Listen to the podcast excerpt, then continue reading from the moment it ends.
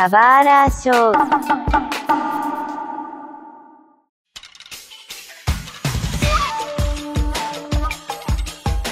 Sejam muito bem-vindos a um novo episódio do Sobra Show. Meu nome é Mario e eu não posso ver um filme da Pixar que eu já me apaixono. Ah, aqui é o Seiji e eu gosto do título desse filme lá em Portugal. Como é que é? É o Turning Red, estranhamente vermelho. Considerando que a gente acha que a gente tem os subtítulos mais estranhos assim, parabéns Portugal, vocês conseguiram vencer. Não, o subtítulo em português aqui não tem nada a ver, né, com o filme, com o título original, na verdade, né? Eu acho que é muito tiozão assim que olha pro subtítulo e fala: "Nossa, crescer é uma fera é animal, né? Vou colocar aqui, mas tudo bem, a gente releva, sabe?" Na verdade é uma frase de efeito que tá no cartaz do, do lá nos Estados Unidos. Growing up is a beast. né? Ah, você- entendi. Aí você, ah, esse é o subtítulo. Tá bom. É, querendo ou não, faz sentido com o filme, né? Mas muita gente pode estar se perguntando, mas por que vocês vão falar de filme da Pixar, sendo que esse podcast fala sobre cultura pop oriental, né? Olha só que interessante, a gente encontrou uma oportunidade de falar da Pixar, porque este filme, Turning Red, ele tem muita referência da cultura pop oriental, né? Não só da cultura pop, mas da cultura oriental em geral. Seja pelas referências diretas, né? Porque os personagens eles têm descendência asiática, né? Ou são asiáticos no geral. E tem muita coisa da cultura asiática em outro país. Além de que as diretoras, né, elas são asiáticas. E principalmente esse filme ele tem muita referência de anime. E foi por isso que a gente sugeriu gravar esse podcast, né? Eu, pelo menos pra mim, eu fiquei fascinado de ver a Pixar trabalhando com arte de anime. E aí eu falei, nossa, isso tem tudo a ver com Sobra Show. Ah. O que, que você achou do filme, Seiji? Cara, eu gostei. Putz, eu, eu adorei, na verdade. Eu fiquei até surpreso com alguns temas, né, que tá no filme. Eu falei assim, caramba, por- a Pixar colocou isso num filme deles? Tipo o que, por exemplo? Não, o que todo mundo comenta, que tá falando, cara, falar de menstruação. Porra, é a primeira vez que eu vejo isso num filme da Pixar e da Disney. Eu não lembro em outro lugar falarem disso em outra animação. Outro filme, longa-metragem animado. Que engraçado, cara. A mãe levava sorvete na sala de aula, assim, fica jogando na cara dos amiguinhos, sabe? Ai, que constrangimento. Só queria dar um disclaimer antes da gente sair falando sobre o filme, que eu acho que seria muito importante a gente ter mulheres pra falar sobre esse filme, né, aqui na bancada. Infelizmente, a gente não teve essa oportunidade aqui de trazer mulheres, né? Mas eu queria muito que ouvintes mulheres se pronunciassem, falassem o que vocês acharam do filme, quais foram as experiências, assim por diante, né? A gente vai dar as nossas, mas é, as coisas as coisas que são ligadas, né, são, são faladas da representatividade feminina, eu acho que é muito legal ouvir das mulheres falando sobre isso, né? É, principalmente porque esse filme, ele é dirigido à, à diretoria, né? E toda a, a parte maior, assim, né, do- da hierarquia desse filme foi, é, é composto de mulheres, né? A Domi Shi, que é a diretora, ela foi diretora de Bal, né? Ela é uma das co-criadoras de Bal, que é aquela... Não sei se você assistiu, é um curta Eu que vi. fala sobre... um- é um pãozinho, né? De, um bolinho chinês. bolinho chinês, né? Também traz a cultura chinesa e um, um, um, curta super premiado, né? Ele ganhou o Oscar, né? De melhor, melhor curta. Então, de lá pra cá, ela, tipo, veio trabalhar direto em Turning Red, né? Turning Red levou 4 ou 5 anos pra ser desenvolvido. E ela fala, né? Além dela, tem o- as outras mulheres também envolvidas na, na cocriação do filme, assim, também. É a primeira vez que a Pixar recebe é, uma diretoria só de mulheres, sabe? Achei muito legal. E faz, faz todo sentido, porque esse filme tem a maior representatividade de protagonistas femininas, sabe? A Meili é, é a protagonista, sabe? Eu, não me lembro, depois de Valente, assim, eu não me lembro de outro filme da Pixar que tenha uma mulher protagonista, sabe? Uma mulher protagonista da Pixar? Cara, eu não tô me lembrando. Protagonista, protagonista tinha. Ah, Divertidamente. É verdade, é verdade. ah, Procurando Dory, se você quiser contar.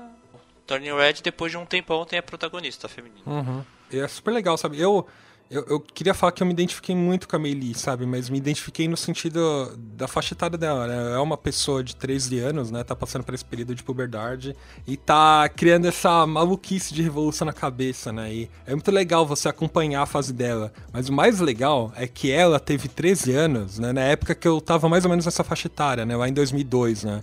2002 eu tinha 12. Então, é, ela, ela com uns 13, né? Tipo, eu, eu olhei assim, ah, que legal. Ela tá, tá vivendo uma adolescência que eu vivi mais ou menos, sabe? Verdade, foi há 20 anos atrás, né? É, faz tempo, vixe, a gente tá velho. Pra fazer uma sequência, olha aí. É, ela adulta então. já, já mãe, olha só. Uh. É, é uma oportunidade, mas aí com a Pixar eles vão ver isso depois de 10 anos, eles vão, putz, a gente podia pegar essa franquia aqui e renovar, né? Aí dá, dá um jeito lá. Não, tudo bem, tudo bem. Assim, eu acho muito legal porque não só o foco dela ser uma protagonista mulher, é uma protagonista asiática, né? Também. Uhum. De protagonista mulher asiática é o primeiro da Pixar. Sim. Porque tinha o, tinha o garoto lá do, do Up, né? Também. Que era asiático. É verdade, do, do Up e tem o. Aí não é da Pixar, né? Mas o Big Hero 6. Ah, também, né? E se você quiser contar Mulan lá pra trás também, né? Conta. Ah, Mas aí eu tô falando de Pixar. Então, é legal ter essa oportunidade, né? Porque você dá espaço pra muita. Tipo, de nacionalidade, né? Então é é interessante a- a- ver essa inserção dentro dessa cultura. Porque ele mostra legalzinho ah, como é, tem essa inclusão, né? De asiáticos. Da diretora ser asiática, roteirista ser asiática. Os personagens serem asiáticos, dubladoras, todas, todas as dubladoras asiáticos, não, todos os personagens asiáticos são dublados por asiáticos, né? Né? A mãe é dublada pela Sandra Oh. Saudade de Grey's Anatomy, né? Né? É, é legal ver esse espaço, pelo menos que a Pixar deu, porque a Pixar dá espaço. Né? A Disney não deixa, né? mas tudo bem. Esse é outro ponto. Mas foi legal ver então esse novo lugar, né? Porque a gente gosta de ver histórias novas, histórias de outras coisas fantásticas em outros ambientes também, né? Que a Pixar sempre propôs, né? Foi legal ver em outros filmes anteriores e esse aqui também eu gostei bastante da abordagem. Ainda mais que o público, eu não sou o público-alvo, se parar pra pensar, né? O público-alvo é o feminino. É, esse é o público que tem que ser focado nesse filme, cara. E eu gostei, eu adorei muito. Putz, eu, eu curti a história, eu curti a animação, eu curti a motivação. Me, me deu alguns momentos de agonia com aquela mãe ali. Não, é muita vergonha alheia. Para, mãe. Para. Quem nunca teve um, um pai e uma mãe assim que fez o filho passar vergonha, né? Muita vergonha, nossa senhora. Mas foi demais. Eu tava tendo assim, não. Você lembra de alguma coisa assim do seu passado que você passou uma vergonha, assim? Mas claro, todo mundo passou uma vergonha já. Você consegue falar alguma coisa? Ah, deixa pra lá, deixa quieto. É que eu acho engraçado, porque eu tava lembrando que nesse sentido de escola, assim, eu lembro que meus pais já fizeram algumas coisas assim, de ir na minha escola, sabe, e me fazer passar vergonha. Muito perto, não, não é uma questão do absorvente, sabe, mas, sei lá, é brigar com amiguinho, sabe, esse tipo de coisa, ver amiguinho brigando comigo e eu aí me defender, sabe. Aí você é rechaçado, você passa vergonha mesmo, mas acontece, faz parte da, Ah. da. Principalmente dos pais, assim, que são super protetores, sabe? Até hoje eu passo vergonha. então, dependendo da minha idade, se minha mãe vê assim, eu, eu discutindo com alguém, você é capaz de me defender. É, então assim, tem muitas coisas que você se identifica nesse filme, né? E ele é bem animado, cara. Você olha aquele panda vermelho. Nossa, é muito fofinho aquele panda vermelho, É. cara. Eu, eu invejo aquelas crianças lá de querem abraçar aquele panda vermelho. Eu também faria a mesma coisa. Sabe? Não pagando, né? Mas fazer o quê? Ah, Tem que ser de graça. é uma pena que ele não foi pro cinema. Aqui no Brasil, ainda mais. É, assim, eu. Se fosse pro cinema, talvez eu não tivesse assistido. Só provavelmente eu não teria assistido. Pelo- não porque eu não queria ver esse filme, mas por causa das condições atuais que a gente tem de saúde, né? Não, não, não, sim, sim, sim. Mas se tivesse nas condições normais de saúde, que não tivesse essa pandemia, esse filme tinha que ir pro cinema. Tinha, não, 100% de certeza, sim. Eu até- acho que o fato de estar no Disney Plus é até mais é, limitante, sabe? Por conta de muita gente não ter assinatura, então. É chato, porque a mensagem desse filme é muito boa, sabe? É muito importante das mulheres se identificarem, se representarem. Mas eu mesmo, na minha faixa etária, assim, eu me identifiquei com a Meili. De, ah, olha só, eu tô, eu tô nesse, nesse meu processo aqui de que até então eu aceito tudo que os pais falam, sabe? Eu sigo as regras deles, mas é, em algum momento desperta e desperta de uma vez, assim, alguns sentimentos. Esses sentimentos eles ficam tão à flor da pele, começam a entrar em conflito com os próprios ideais, com as próprias coisas que os pais falam, sabe? E é, é sobre isso o filme, sabe? É esse monstrinho que nasce na gente, assim, a gente se transforma. E eu me identifiquei com isso, sabe? É muito curioso, porque o panda, né? O panda vermelho, ele é, é a representação da puberdade no filme, né? Então, ou seja, Isso. a, a Meili, ela, quando ela vira um panda, ela, ela, ela fica com uma. A forma dela muda, né? O corpo muda, né? Então ela, ela começa a perceber, ela fala, esse é meu corpo, sabe? Que estranho, eu tô gigante, né?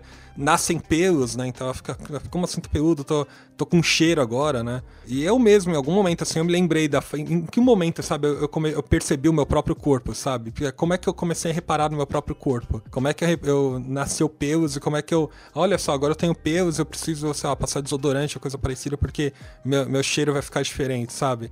Aí eu comecei a me lembrar disso, e foi mais ou menos nessa faixa etária mesmo, né? E é muito estranho. Além do fato nesse filme que também tem a questão de abraçar a cultura que é uhum. dela, né? Que é a cultura chinesa. Então, assim, como conciliar tudo isso? Uma família chinesa, com cultura chinesa, com os amigos ocidentais, vivendo numa adolescência, tentando se uh, ser o símbolo de agradar os pais, não decepcioná-los, mas assim, uhum. querer sair pro mundo, né? Cara, esse é um conflito muito grande, por isso que leva ao estado mental, que afeta a alteração dela no panda né, vermelho, né? Sim. Então, que é um símbolo, na verdade. É o um símbolo de toda essa mudança. Quando que você está virando um adulto. Você está chegando na fase da adolescência, na verdade, né? Que aí tem toda a questão de independência, questão de rebeldia, toda uhum. a questão de querer fazer o que quiser. E esse panda vermelho representa essa fera, né? Que quer se soltar e é, você tem que tentar conviver com ele, tentar ir buscar um equilíbrio, um balanço, né? Por isso que na, na família dele, delas, né, eles preferem lacrar o, o, panda vermelho, né? É, suprimir essa rebeldia, né? Suprimir, porque é o medo, né? É o medo do, dessa, dessa criatura, assim, porque eles não buscaram tentar um equilíbrio, uma conversa. Porque era assim que era visto desde antigamente para eles. Uhum. Então, eles ficaram. não abraçaram o mundo eu acho, né? Ficaram presos numa questão cultural simples, assim, ó.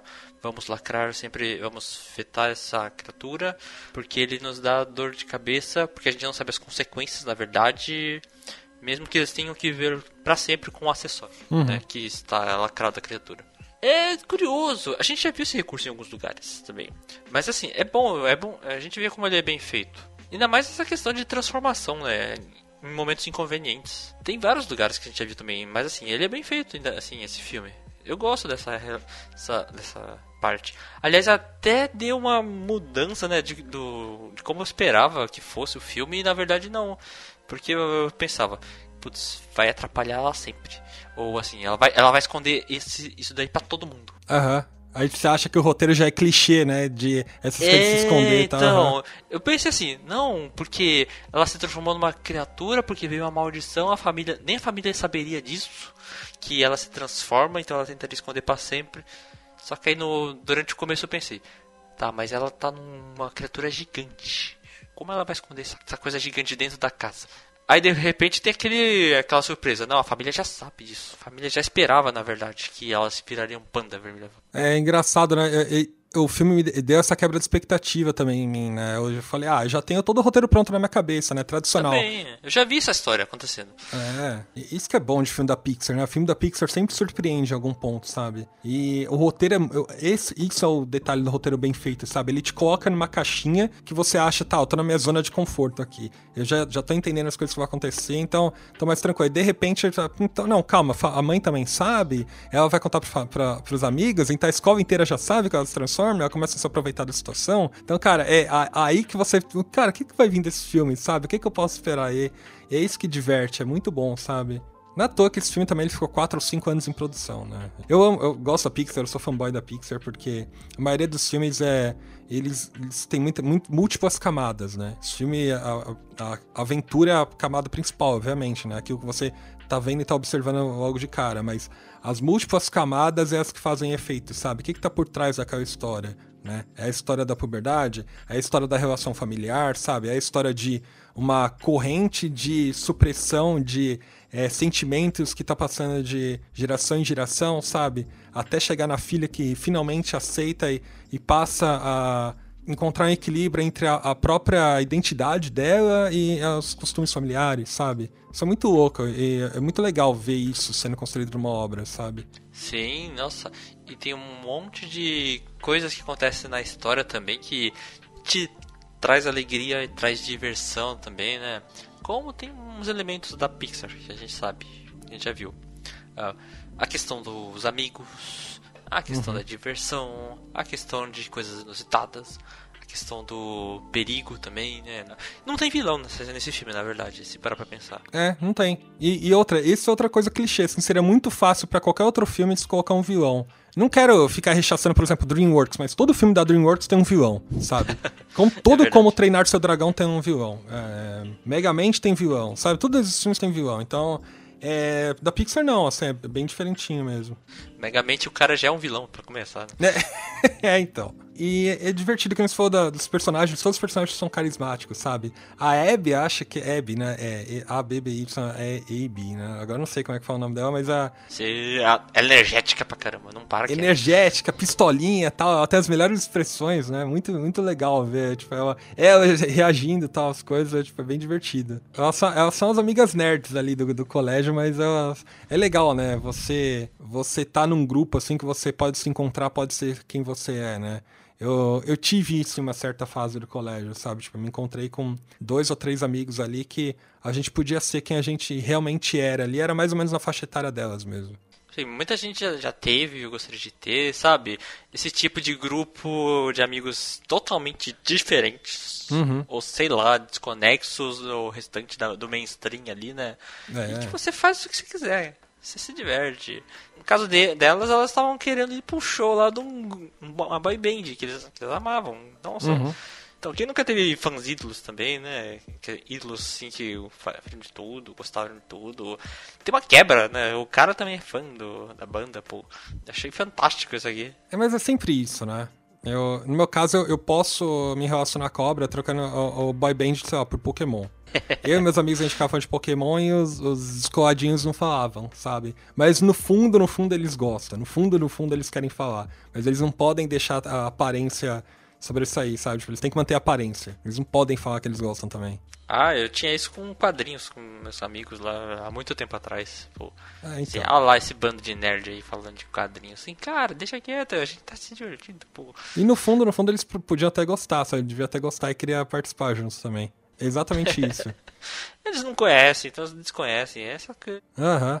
Além da, da faixa etária, assim, eu, eu me relacionei muito com esse, com esse filme, principalmente por causa da, da estética, sabe? Esse, é, é, pra mim, é o filme mais animado. Depois de Luca, assim, Luca era- eu já tinha visto um filme muito animado. As expressões eram é, um pouco exageradas, mas são exageradas de propósito, né?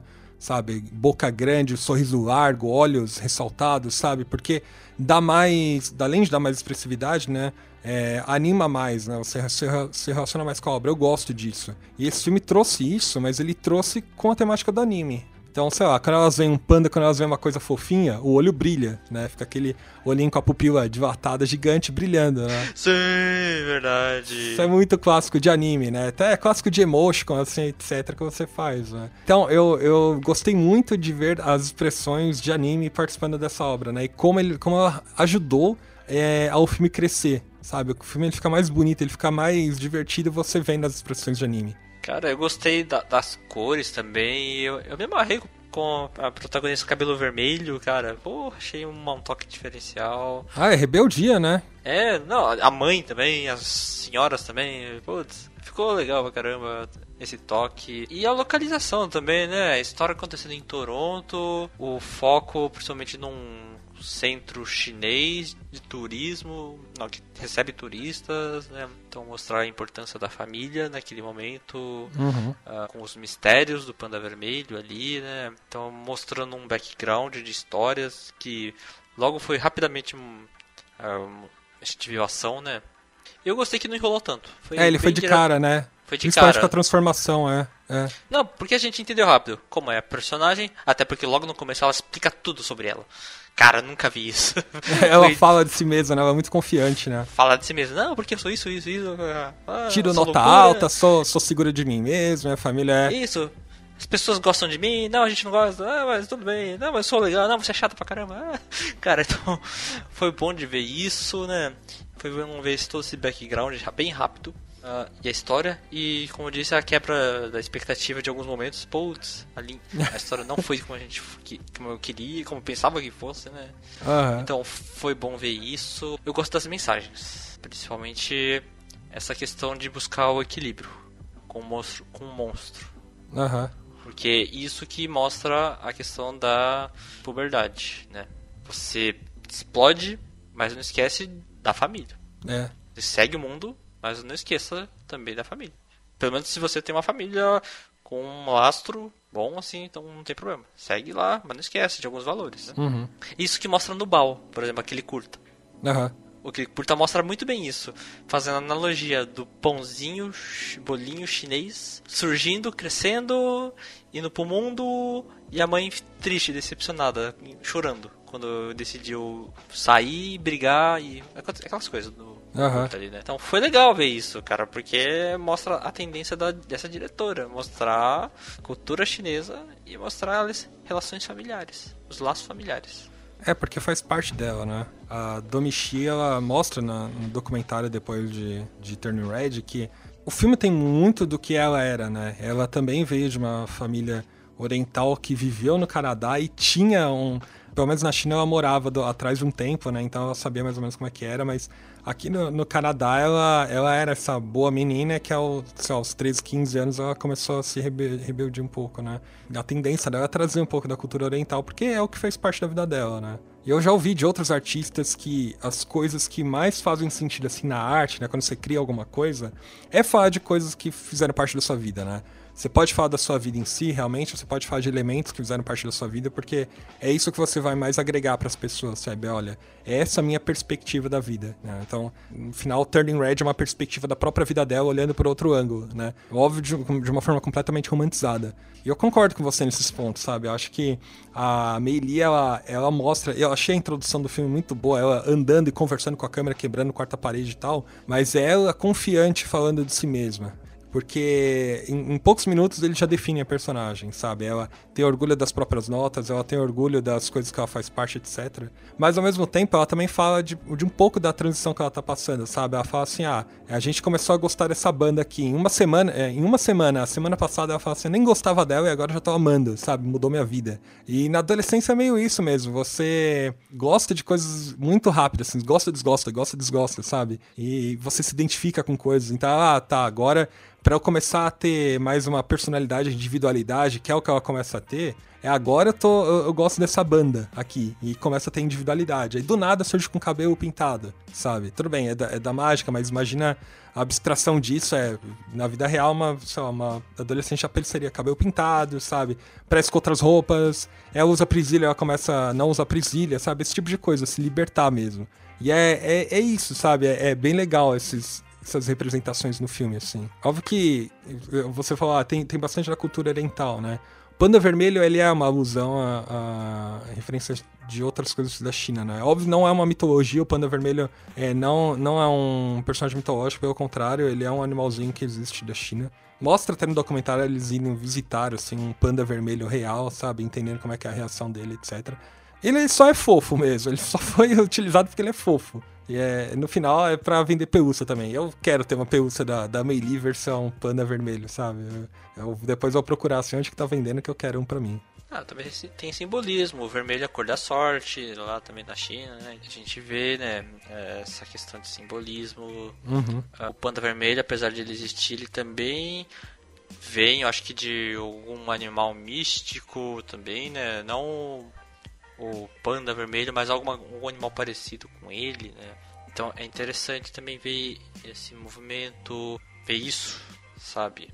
Uhum. Uh, o simbolismo também do vermelho, né? No caso a menstruação, no caso a, o crescimento, a, a vinda da adolescência. E assim, eu fico triste e tem uma parcela de público que não gostou desse filme, não se identificou, sabe? E veio da onde? Do público masculino. Não, mas é, vem, vem da direita conservadora também, porque teve gente que foi reclamar lá o fato de falar de menstruação num filme que, na teoria, em teoria, é infantil, mas é, um, na verdade, um filme pra, pra todo mundo, né? Sendo que menstruação é algo natural, assim, sabe? É, é bizarro, então, bizarro, bizarro, bizarro. É, cara, mas assim, eu, eu, acho triste, porque é um filme bom, assim, ele, ele é direcionado, ele é engraçado, ele é leve, ele, é, ele traz boas mensagens, por causa de um elemento de um elemento o pessoal vai reclamar. Caramba, e aí? Eles, não, não, não só reclamarem, falarem que o filme é ruim. Mas, putz, não entendi nada, cara. O pessoal não absorveu nada do filme. É, é então. Visto. Mas essa é a maior dificuldade, assim, da, dessa galera. É algo que a gente já, já tinha concebido, assim, já tinha discutido que essas pessoas, algumas pessoas não têm a capacidade de abstrair sabe? Assistir algo abstrair. É o que a gente tinha falado quando rolou o negócio Death Note, né? Mas, é, na, na, real, a gente tá falando da, da capacidade de assistir animes e, e, abstrair, a mesma forma que não tem a capacidade de assistir um filme como Turning Red, abstrair o que, que é a mensagem, qual que é a abstração, qual que é a referência disso, sabe? Qual que é a mensagem por trás da mensagem, etc. E, eles vão lá assistir algo que as pessoas precisam de filmes muito... É, é A, B, C, é isso aqui que tá acontecendo, sabe? A parte de um ponto, acontece isso e termina desse jeito, assim. Porque é, não dá, não dá para colocar um, um, filme como Turning Red na mão deles, assim, que eles não, não, vão, não vão conseguir. Nossa, não, e a, a, diretora mesmo, ela ficou com medo, né, de botar esse, esse tema e teve carta branca, né, da Pixar pra fazer isso. Depois de Ball, né, acho que ficou mais fácil pra ela, né, pô, ganhou Oscar, etc. É legal que o, o que ela fala é que no, na Pixar tem poucas mulheres em cargos altos, né, e ela, antes de ser diretora, ela era roteirista. Aí para ela conseguir eliminar, assim, ela acabou indo em reuniões que ela só tinha ela de roteirista em um filme. Sabe, acho que o último filme que ela. Ela trabalhou um, um filme antigo aí, outro filme, né? E ela falou que para ela conseguir fazer isso, ela teve que participar de grupos internos da Pixar de mulheres roteiristas, mulheres criadoras, sabe? E aí sim ela teve essa, essa força, essa vontade de falar, não, eu quero ser diretora. Por esse apoio que ela conseguiu fazer isso, assim. Mas a oportunidade demorou para aparecer para ela, porque ela tá na Pixar há muito tempo. E as outras mulheres que também estão compondo os cargos de diretores estão na Pixar há 20 anos, sabe? Trabalharam em Vida de Inseto, trabalharam em vários filmes, assim. E eu acho que esse é o primeiro filme de direção feminina, somente uma direção, né? Porque acho que Valente tinha uma diretora, co-diretora, né? É, na Pixar é, é o primeiro filme animado da Pixar que, que realmente tem uma diretora e mostra né, esse machismo estruturado, mas é, também, assim, é, eu acho que é importante mostrar como referência ter esse filme para que as próximas obras, os próximos projetos sejam encabeçados por mulheres, sabe? Mostra a força disso. Infelizmente, que nem se falou, pô, esse filme ele ainda tá muito muito exclusivo, sabe? Ele só para assinantes da Disney Plus. Era importante que ele realmente tivesse no cinema. E tivesse no cinema em outra época, né? Que é, fosse possível assistir. Mas eu, eu ainda quero falar sobre o que realmente não vou falar o que mais me chamou atenção, não é isso, né? Mas é algo que para mim foi diferente o suficiente para falar, mano, isso a gente tem que discutir no podcast, que é a referência à influência dos animes no filme, né? A gente falou das expressões, né? É, claramente as expressões fazem parte do filme, sabe?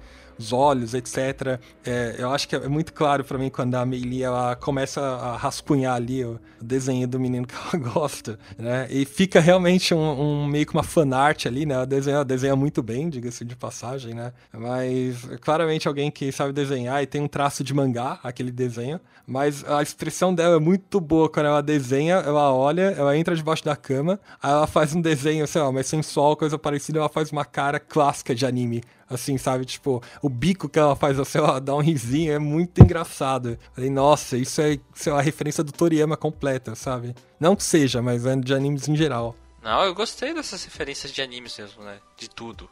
Não só essas animações, as, as coisas que a gente observa, né? De elementos de, de histórias que não tem. Pô, a gente vê, por exemplo, é, Rama Meio, Fruits Baskets ali. A gente uhum. consegue identificar esse negócio. Até Totoro eu consigo identificar sabe? Então, eu, eu, eu, gosto então de pegar essas referências e observar. Putz, Inuyasha. legal. Inuyasha, sabe? Esse tipo de coisa. Eu gosto. Mas que é um filme também com foco oriental, né? Fica melhor ainda. E é, é, parece que às vezes o Ocidente tem um pouco de preconceito, sabe, com essas culturas orientais, né? É, às vezes eles ou colocam de uma forma estereotipada, ou eles colocam como pequenas referências, sabe? Be Hero 6, ah, tudo bem, você tem Francis, Francis Tóquio, acho que é isso o nome da cidade. É uma mistura de Tóquio com São Francisco, beleza. Mas algumas coisas ainda são muito intrínsecas, mas nesse já a, a cultura oriental absorve o filme. E eu acho importante ter isso. Eu quero ver mais coisas desse tipo, né? Que nem você falou, as inspirações desses animes, Fruit Basket, Meio, né, Inuyasha, etc. Não é coisa que a gente tá falando, realmente tá lá, tá? A autora, é fã dessas obras, né? No documentário mostra que ela tem um quadro de Meio gigante, né? No meio da sala, sabe? Ela tem um livro de, de artes do Miyazaki, por exemplo. Ela desenhava fanarts quando ela era pequena, ela gostava de Pokémon, etc. Ela desenhava Pokémon. Então não é à toa, sabe? Ela veio de uma cultura que ela assistiu anime, desenhou anime, aprendeu a desenhar animes, né? Ela tem vários fanarts de Harry Potter também, mas ela desenhava em versão anime. E esse estilo artístico replicou pro filme. Tanto que se você for ver, tem várias cenas, né? Até cena de ação é basicamente uma cena de anime, sabe? Quando o panda vermelho vai atacar, tá pulando, e tem aqueles fundos animados de anime, sabe, em alta velocidade. É, isso é, pô, anime, claro, é um, é um, anime em 3D aqui que eu tô vendo, sabe? Cara, não, assim, é muito bom, assim, a questão de ser 3D, né? Uma animação 3D. Então tem um novo público, né, também, se for pensar. Sim, é uma boa experiência, na verdade, se ver a, a estética de um anime, uma história ocidental. É, exatamente, porque a Pixar ela tem uma ela tem uma estética muito similar entre os filmes, né? Apesar de cada filme tem, ser diferente do outro, por exemplo, dá pra. É, é, bem é gritante o contraste entre Valente e Turning Red, né? Mas mesmo assim, a, a presença marcante da, da, caracterização da Disney tá lá, né? Os olhos, a boca, etc. Tudo isso vem porque, né, a maioria desses artistas passaram por aqueles cursos de treinamento lá na Disney, né? O John Lasseter, ele veio de um de um curso que só tem gente, só tinha gente foda, e de lá sai as maioria dos, dos diretores da Disney lá, né? O John Lasseter é o, criador da Pixar. E eu sou muito fã dos, dos filmes que o John Lasseter participou diretamente. Mas depois que eu vi esse filme, eu falei, isso aqui é, é, é, uma mudança muito drástica da Pixar, é muito bom. Eu fiquei muito, muito, muito fã do trabalho da Damichi. Eu quero ver as obras dela, sabe? Não tô falando só porque tem referência de anime, mas também porque tem referência de anime. Pô, ela é fã de Sailor Moon, tem referência clara de Sailor Moon ali quando a Meili pula, sabe? Tá, parece a lua atrás, assim. Ela faz fanart das amiguinhas vestidas de, de garotas mágicas, né? Então, é, eu, eu, quero ver mais disso, eu espero que tenha mais disso. Não dá para o Ocidente ofuscar que existe uma cultura popular, assim, de jovens que acompanham animes, assistem animes, né? tem eventos de anime por todas as cidades, basicamente, dos Estados Unidos, né? Tem convenções de anime lá. É gritante também o número de usuários que acompanham Crunchyroll lá, etc. Então, a cultura lá é tão presente quanto qualquer outra cultura nerd que é de lá. Sabe, a cultura de quadrinhos é forte lá, mas a cultura de mangá também é. Então, eles precisam não lutar contra isso. Eu acho que é importante eles absorverem, adaptarem coisas e também colocarem dentro da, do estilo artístico, sabe? E esse filme, para mim, é uma grande mescla do estilo da Pixar, da Disney clássica, com uh, essa cultura de anime, sabe? E foi isso que essa, essa diretora conseguiu trazer. E é por isso que eu me identifiquei muito, porque essa mescla torna um estilo original. E esse é o filme mais original da Pixar que eu já vi, assim. É, no sentido de, depois dos filmes clássicos, obviamente, é, é o que eles mais é, se arriscaram. Personagem falando, tem personagem animando de jeito diferente, sabe? É, fugindo um pouco da realidade, colocando mais animação, coisa mais cartunesca mesmo. E, puta, achei animal. Uhum, sim, é verdade. Cara, eu também. Eu gostei também dessa questão, né? Toda a questão cartunesca que teve, toda a questão de animação, toda a questão de sensibilidade e traço. Cara, tem um monte de elementos ali. É um dos melhores filmes da Pixar que eu já vi nos últimos tempos. É, a Pixar tem acertado muito. Acho que ele, Lucas, Lucas, Soul, todos esses três filmes eu amei muito, assim, é, sabe, eu, eu, assistiria todos de novo, várias vezes, assim. E, curioso, eu não assisti Souls de novo, eu não assisti Lucas de novo, mas eu vou reassistir todos de novo, assim, Lucas, Soul e Turning Red. Eu quero assistir na sequência de novo, porque foram filmes que foram muito bons. Acho que o Luca não é da Pixar, né? É da Pixar? Eu não lembro. É, o, é, o, é o antes desse daqui. É, o, é o antes de Turn Red, é que eu não lembro. Porque, pô, parabéns a, a Pixar lançando um filme por ano, hein? Antes, antes demorava muito para sair, mas eles estão conseguindo fazer isso. Se for da Pixar mesmo, eles estão conseguindo fazer um filme a cada ano. Não, a média geralmente é um por ano. Não lembro de fugir disso, não. É, imagino que sim, pra tentar concorrer ao Oscar, né? Querendo ou não, essa é a tendência dele. Vai, vai ter filme da Disney e vai ter filme da, da Pixar concorrendo ao Oscar. E tá chegando, né? Se bem que eu espero. Nesse caso, assim, apesar de ser muito, muito, muito fã de Turning Red a partir de agora, desde, desde, desde que eu assisti, eu espero que a família Mitchell ganhe, porque que animação incrível. Cara, eu não vi esse filme. Mas vamos Nossa, você precisa ver, tá na Netflix. Eita, eita, eita. Eu queria que ganhasse algum anime, mas nunca ganha, né? Então, é. é tá difícil, hein? Olha, Crescer, Red, Crescer é uma, uma fera. É um, é um filme ótimo, assim. É, tem, você tem que extrapolar muito para você conseguir esperar. Mas Família Mitchell é uma animação lindíssima. Eu acho que é, tal qual como o, o, o Spider-Man e Spider-Verse, eles conseguiram trazer um estilo único, sabe? Então, esse filme tá, em, tá entre ele e Turning Red. E aí eu, eu, fica difícil assim, eu falar quem ganha, mas eu acho que Família Mitch merece mais. Ah, mas sei lá, mas tem cada título de animação que já ganhou que eu, putz, eu não entendo. É, normalmente vai pra, vai pra obra é, ocidental. ocidental é. é. Eu gostei muito de Turning Red, eu virei fã do filme. Soul já sempre fui fã da, da Pixar. Não consigo escolher um filme favorito, ainda, é, sei lá, tem vários, assim. Tem alguns que eu, que eu gosto menos, mas Turning Red agora tá entre um dos topos, então tá quase, tá tão perto quanto Up e, e Monstros S.A., mas é, eu queria ouvir de vocês, ouvinte, o que vocês acharam. Conte pra gente o que vocês curtiram de. Se vocês curtiram, obviamente, né? Red Crescer uma Fera, Doutor em Red, né? O que vocês acharam dos personagens, das referências dos animes, etc. Se vocês têm curiosidades, mande pra gente. Mande nas redes sociais ou principalmente acesse nosso servidor do Discord e comenta por lá, porque a gente tá sempre discutindo. Certo, Sage? Isso, exatamente. Então acho que é isso, gente. Muito obrigado e até a próxima.